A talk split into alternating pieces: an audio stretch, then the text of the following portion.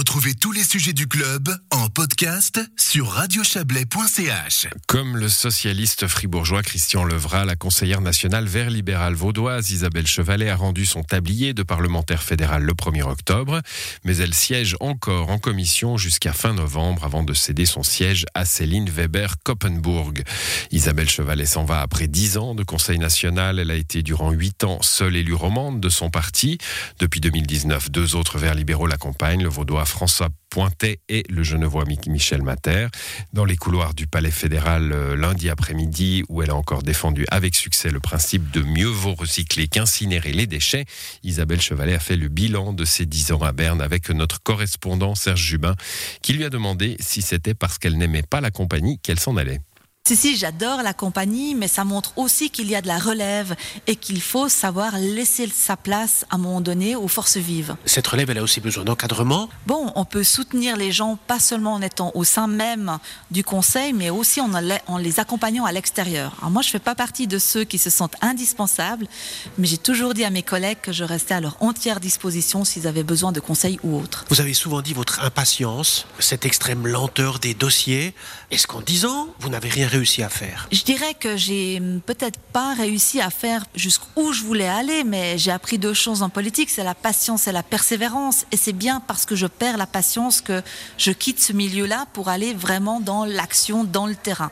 Mais ceci dit, il y a un sujet sur lequel je suis très contente parce qu'il a fallu vraiment me battre pendant près de sept ans, c'est le gaspillage alimentaire puisque j'ai réussi à faire passer un plan d'action pour lutter contre le gaspillage alimentaire qui devrait sortir normalement en 2022.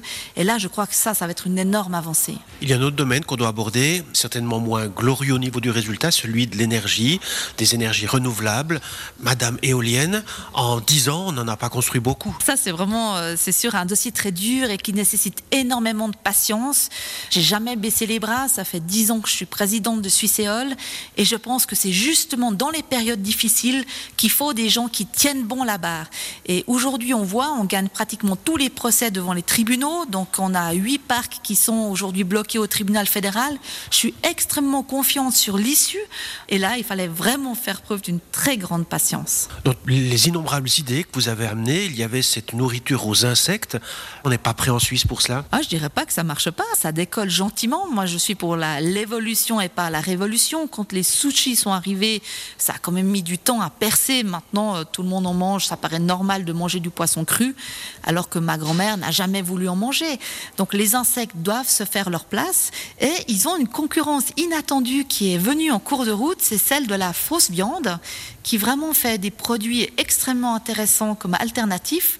En bonne libérale, j'aime la concurrence, donc ça me pose aucun problème. Verte, libérale, Qu'est-ce que vous aurez été le plus Si on s'appelle vert libéraux, c'est bien parce qu'on n'est ni vert ni entièrement libéraux aussi, c'est-à-dire qu'on essaye d'allier les deux. Parfois, il faut l'encadrer ou être un peu plus sévère. On le voit sur le littering, hein, cette manière de jeter les choses par terre, ça agace tout le monde. Eh bien, l'information, l'éducation ne suffit pas. Il faut mettre des amendes. Alors là, vous allez me dire, c'est pas très libéral, c'est vrai, mais la liberté des uns s'arrête où celle des autres commence. Et c'est tout le challenge de sous-peser le côté libérale. Je suis pas une anarchiste, je suis pas pour qu'il n'y ait pas de règles, mais il faut que ces règles soient strictes lorsqu'il n'y a pas d'autre alternative. On a aussi du mal sur l'échiquier très classique de vous positionner. Moi, je m'estime comme femme de droite, mais il y a un autre axe qu'il faudrait voir, c'est progressiste et conservateur. Moi, je m'estime être une femme de droite progressiste. En politique vaudoise, alors on n'est plus à Berne, mais vous aviez fait alliance avec l'UDC pour une élection au Conseil d'État. Est-ce que c'est quelque chose que vous pouvez regretter? On vous a beaucoup critiqué pour ça. Pas du tout. Encore une fois, je vous dis, je suis une femme de droite et dans les élections à la majoritaire, on a un vrai problème dans ce pays parce que on doit choisir son camp, droite ou gauche.